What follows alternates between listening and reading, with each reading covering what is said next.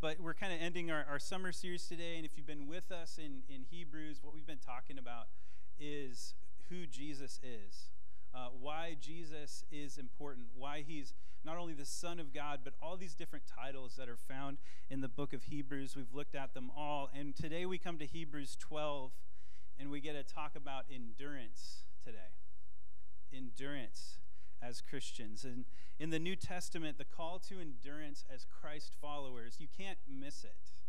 You can't miss that we are all called to endure, that it's not just an assignment, like an extra credit assignment uh, for some Christians, but it applies to us all. We're all called to endure in Christ. In fact, Jesus in Matthew 10, he, he, uh, he speaks a line almost in passing that, like, wakes me up, that keeps me up at night. Um, but there's this basically, Jesus is talking in Matthew 10 about his followers experiencing persecution, um, Christians being sent to prison, families dividing, people dying for their faith. And he says in verse 22 But the one who endures to the end will be saved. What that means is endurance is a requirement of all disciples. We are called to endure, and that's why we're talking about it today.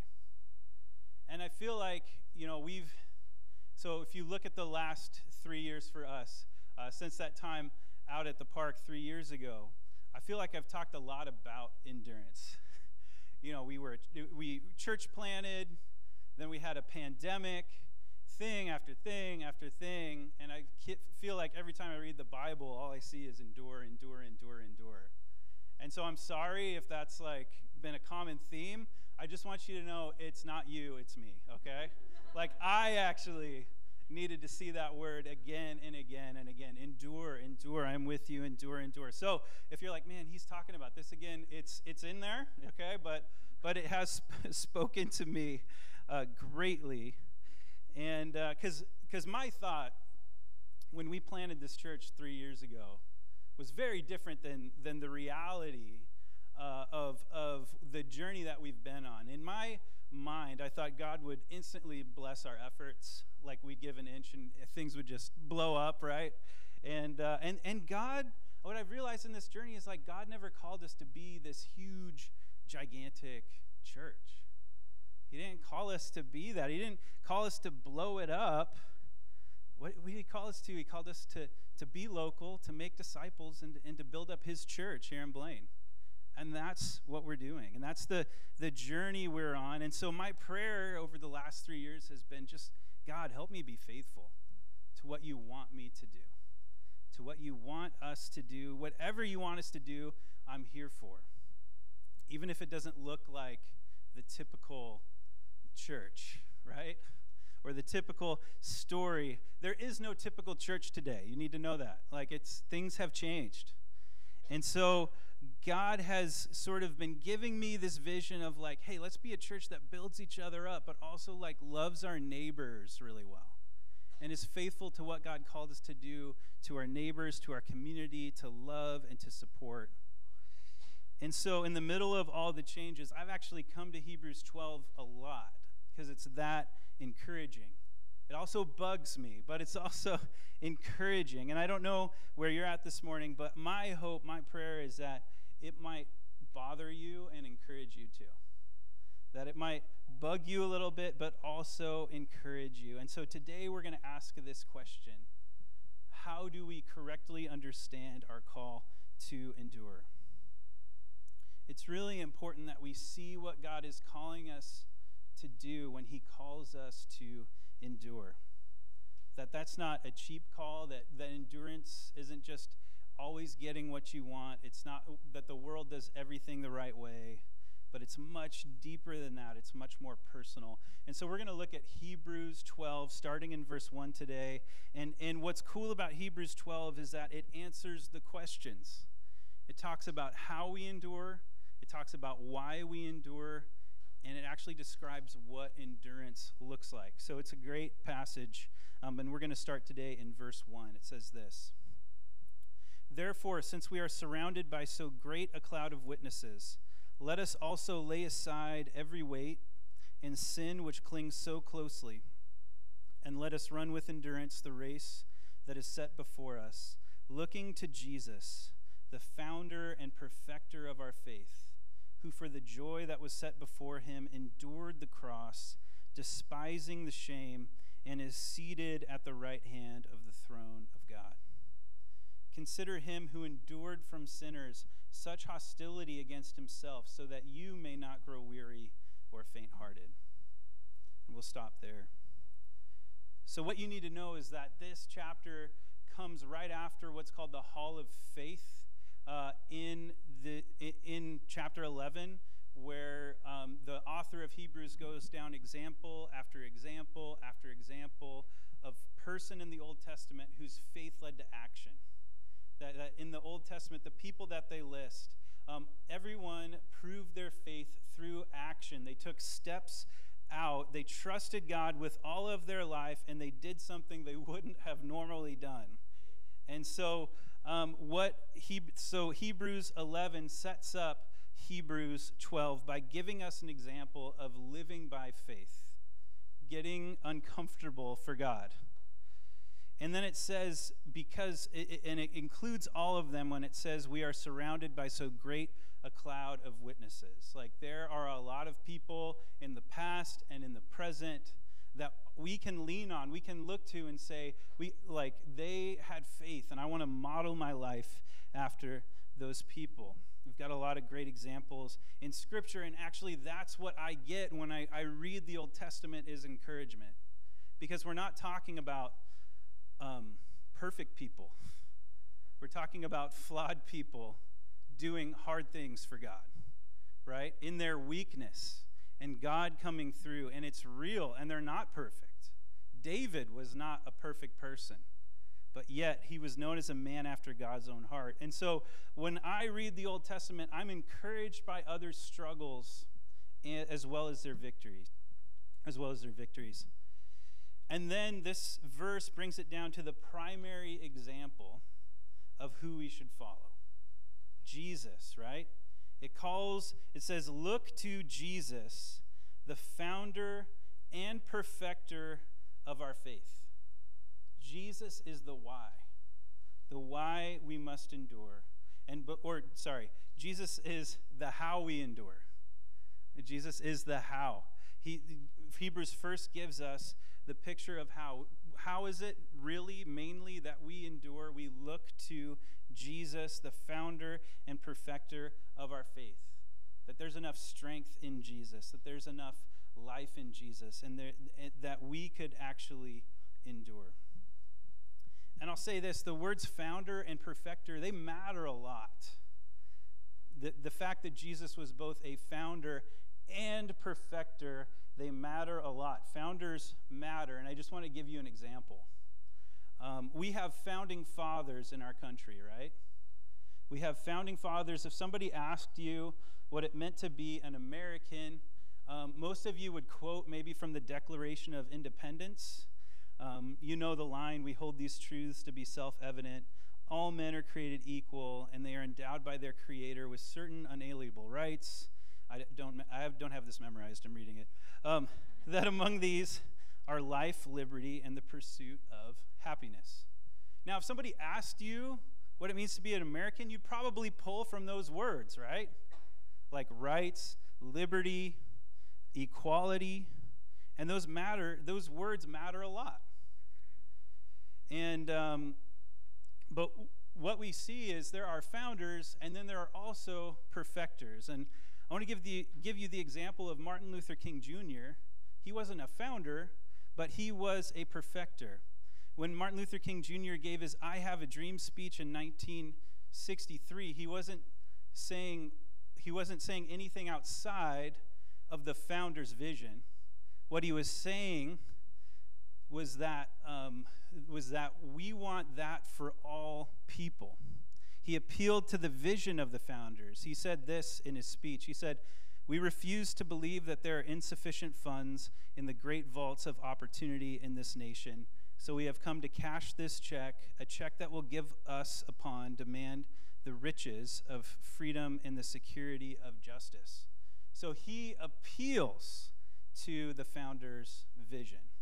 as a, as a perfecter, as like we, we, you know, they didn't get it all right, but we can get it right. A new vision with more people included.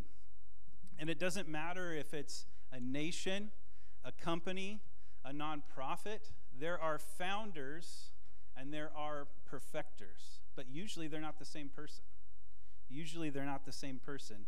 And so Hebrews makes this bold claim that Jesus is both the founder and perfecter of our faith.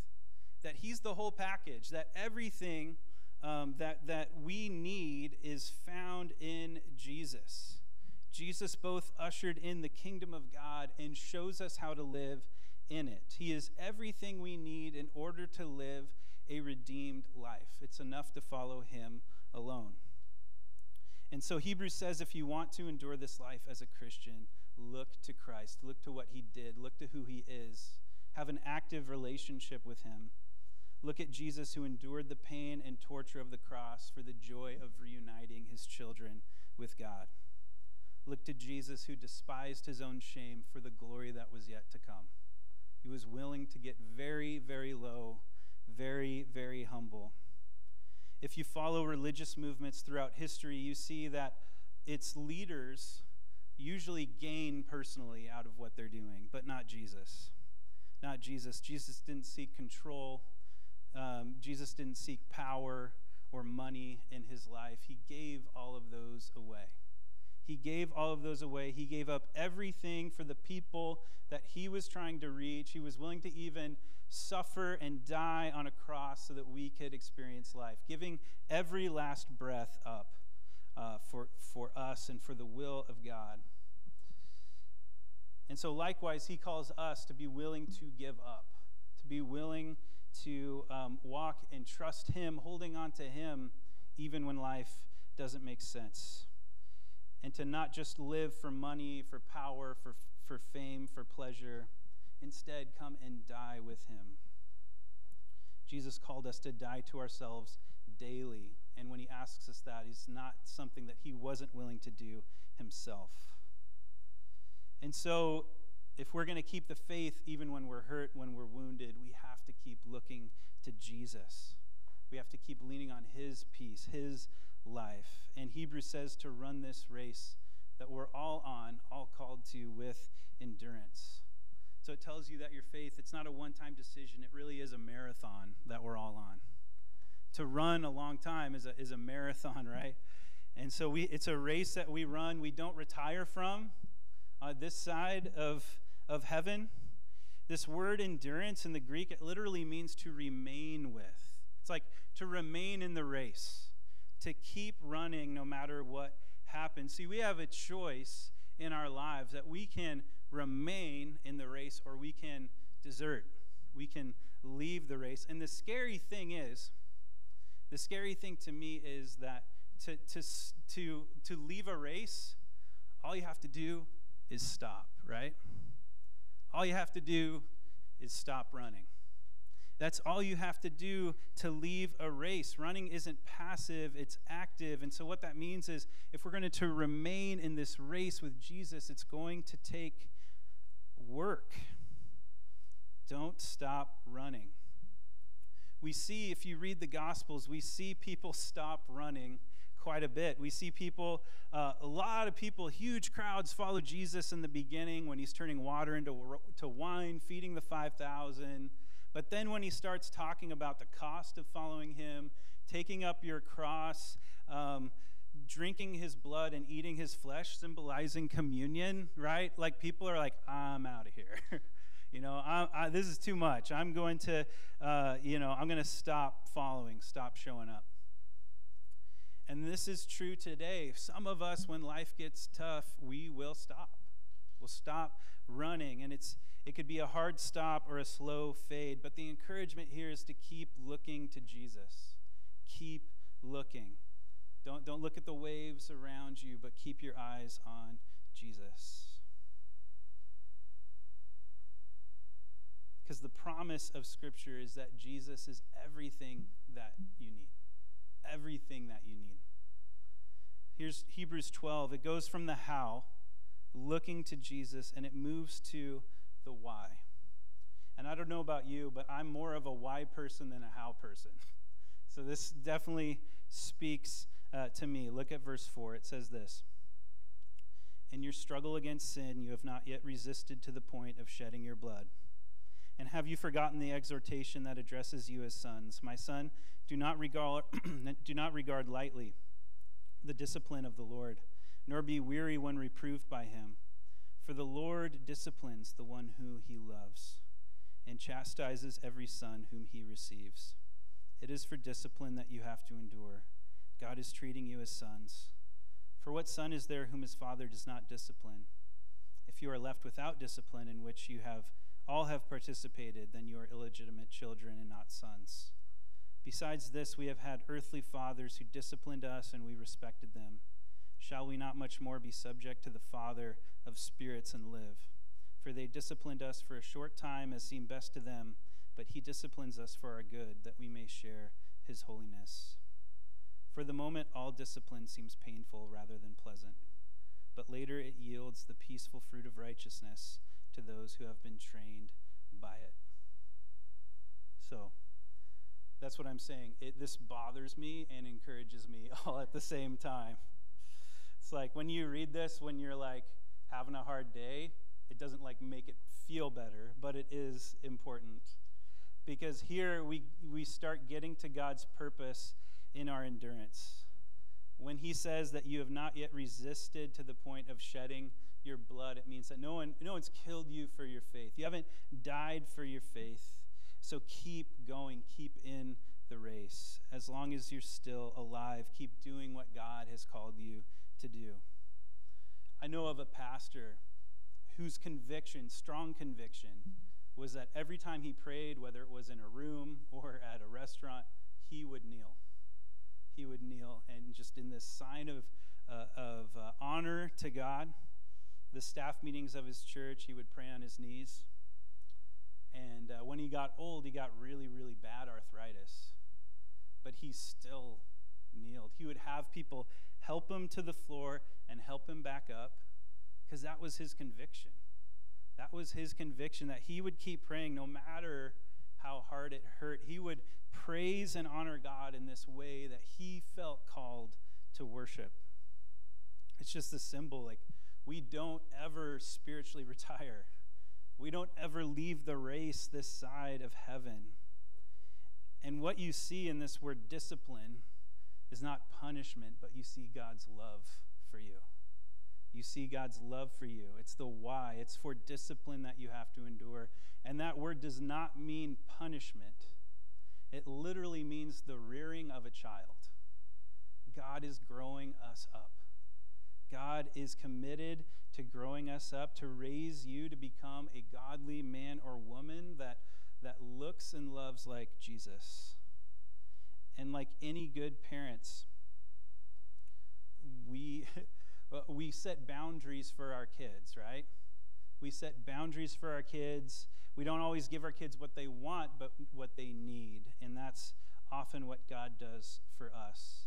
And this isn't to say that everything we experience in life is God's discipline, but a lot of it is. And we also know that with our we make mistakes as parents, but God never makes mistakes with us. You know, God never loses it on us. God is always in control. He is a perfect father, motivated by a perfect and patient love. And what God does is He allows the struggle in our life to shape us more into the image of Christ. He allows us to become more like Christ, to have deeper fellowship with God, that our pain is always an opportunity to grow in Christ. Paul says this in Romans 5. He says, We rejoice in our sufferings, knowing that suffering produces endurance, and endurance produces character. And character produces hope, and hope does not put us to shame, because God's love has been poured into our hearts through the Holy Spirit whom, who he has given us. So, what Paul is saying is endurance is a springboard to character, to hope, to love, to the deep things of God that, that endurance is this um, practical way that we grow. and he isn't making light of our sufferings or anything like that. That's not the point. But but even in suffering, God is building something in us and through us. And so we can take comfort that if when we suffer in Christ, it's not going to waste, it's making us stronger. It's bringing glory to God. And and here's my takeaway for today is that through our suffering, God creates depth in his children. That we grow deeper in our faith and deeper in Christ when we cling to him in suffering. When we can praise God in the tough times as well as the good times. And just as a general statement, I know like in our world right now, we're not in good times. you know, and and uh, we we are in a situation where we can be angry, we can be afraid, we can be frustrated um, with life. But are we showing are we showing the world that Jesus is greater than our circumstances? Greater, uh, that is more, um, more amazing than, than anything the world can offer? Are we showing the world a church that is really growing in character, that our endurance is producing character. Because if if we're building character, then we can speak to the world. Um, in ancient Greece, they said if you were a good communicator, you had three things. Uh, you had um, logos, pathos, and ethos. Those were like the three traits of a great communicator. Um, logos was is what you're saying logical, right? Does it make sense? Pathos was are you speaking to the heart?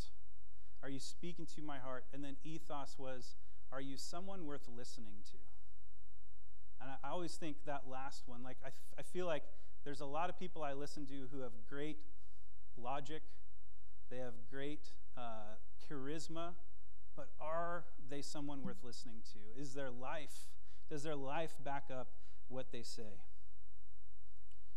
Um, when I was 20, a lot of you guys know I did a life changing trip in London, and I was basically doing street evangelism for six days a week for nine straight weeks. It was exhausting and challenging and terrifying and fun, too.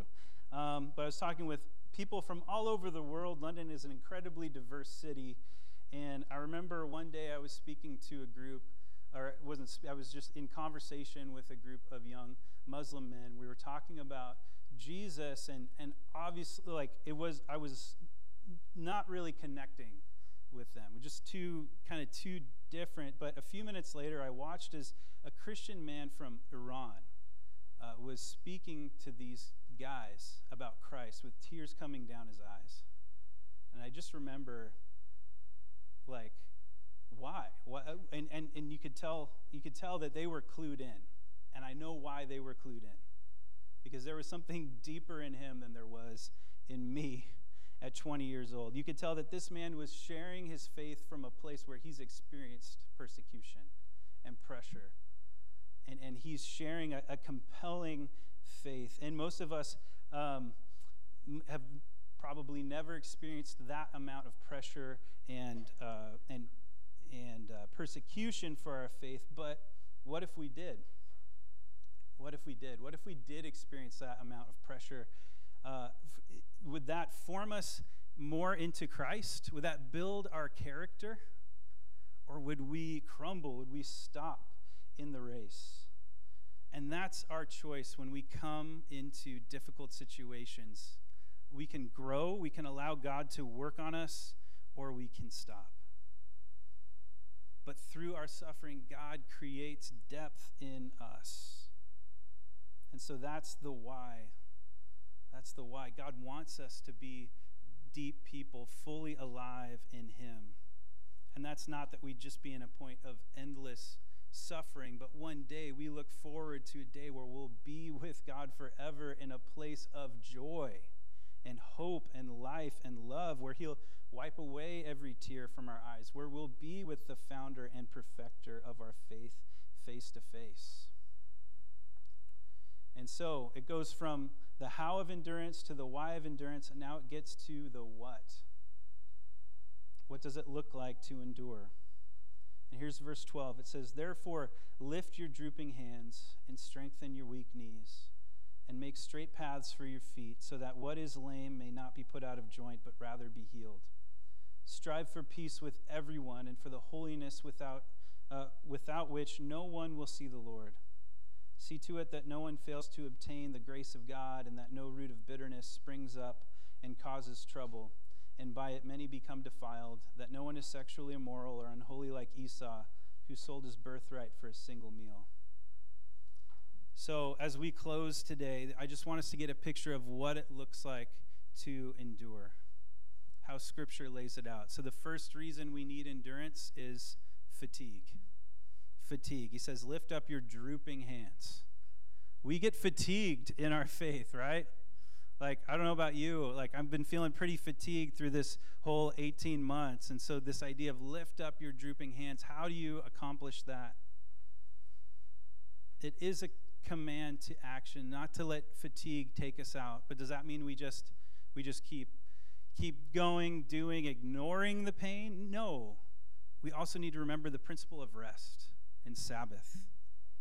And not not like resting like a checkout type of rest not taking a vacation from our problems type of rest but leaning on jesus finding our rest in jesus. Are, are, are the ways that we're resting is that helping us grow closer to him? Is it helping recharge us in him or or is it not? Because the problem with a lot of us today might not be um, might not, might not be that, that we're resting, but how we're resting.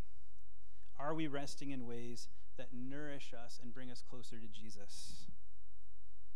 So there's fatigue. The next reason we need endurance is fear. The fear is, is when he says, strengthen your weak knees.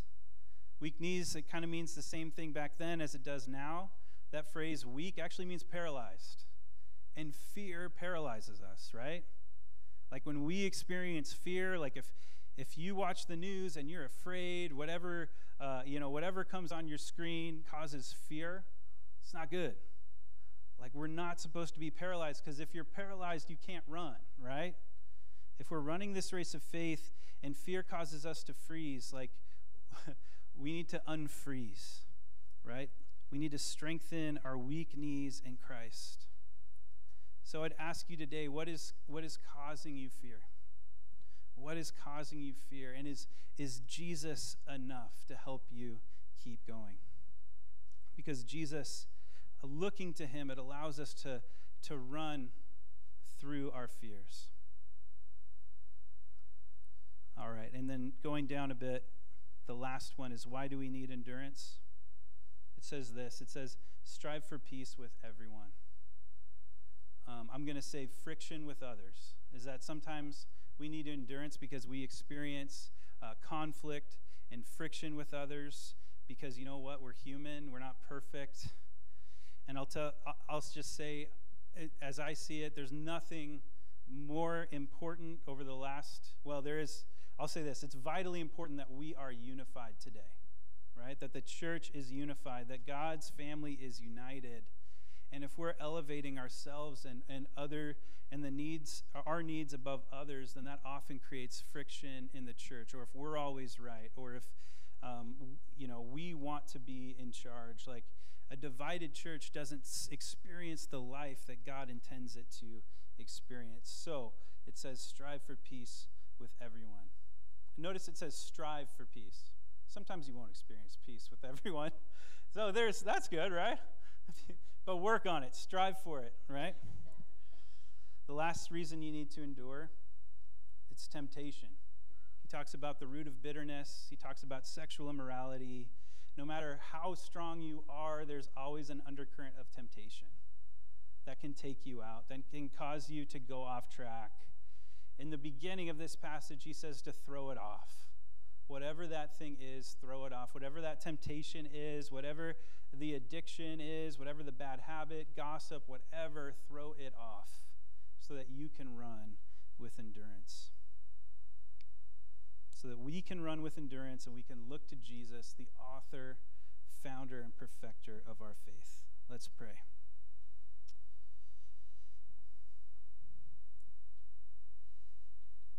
Lord God, Lord, I know, uh, Lord, I know in a, in a heavy season, in a, in a difficult season, God, it can be challenging, God, to listen to a message about endurance, Lord. And I, like I said, I feel like we've talked about it a lot. But Jesus, you do good things in hard times. You do good things in, in difficult spaces. And we don't see, God. And, and we have trouble trusting sometimes, but we can trust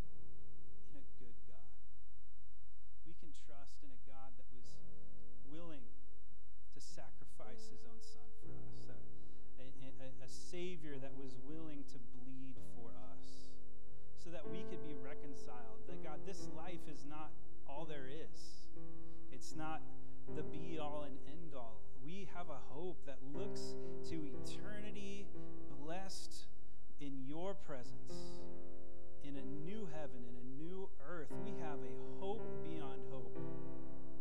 God, we have so much to look forward to. And a powerful God that when we see how big and how mighty and how great you are, it makes our race a little easier. It makes our running a little easier.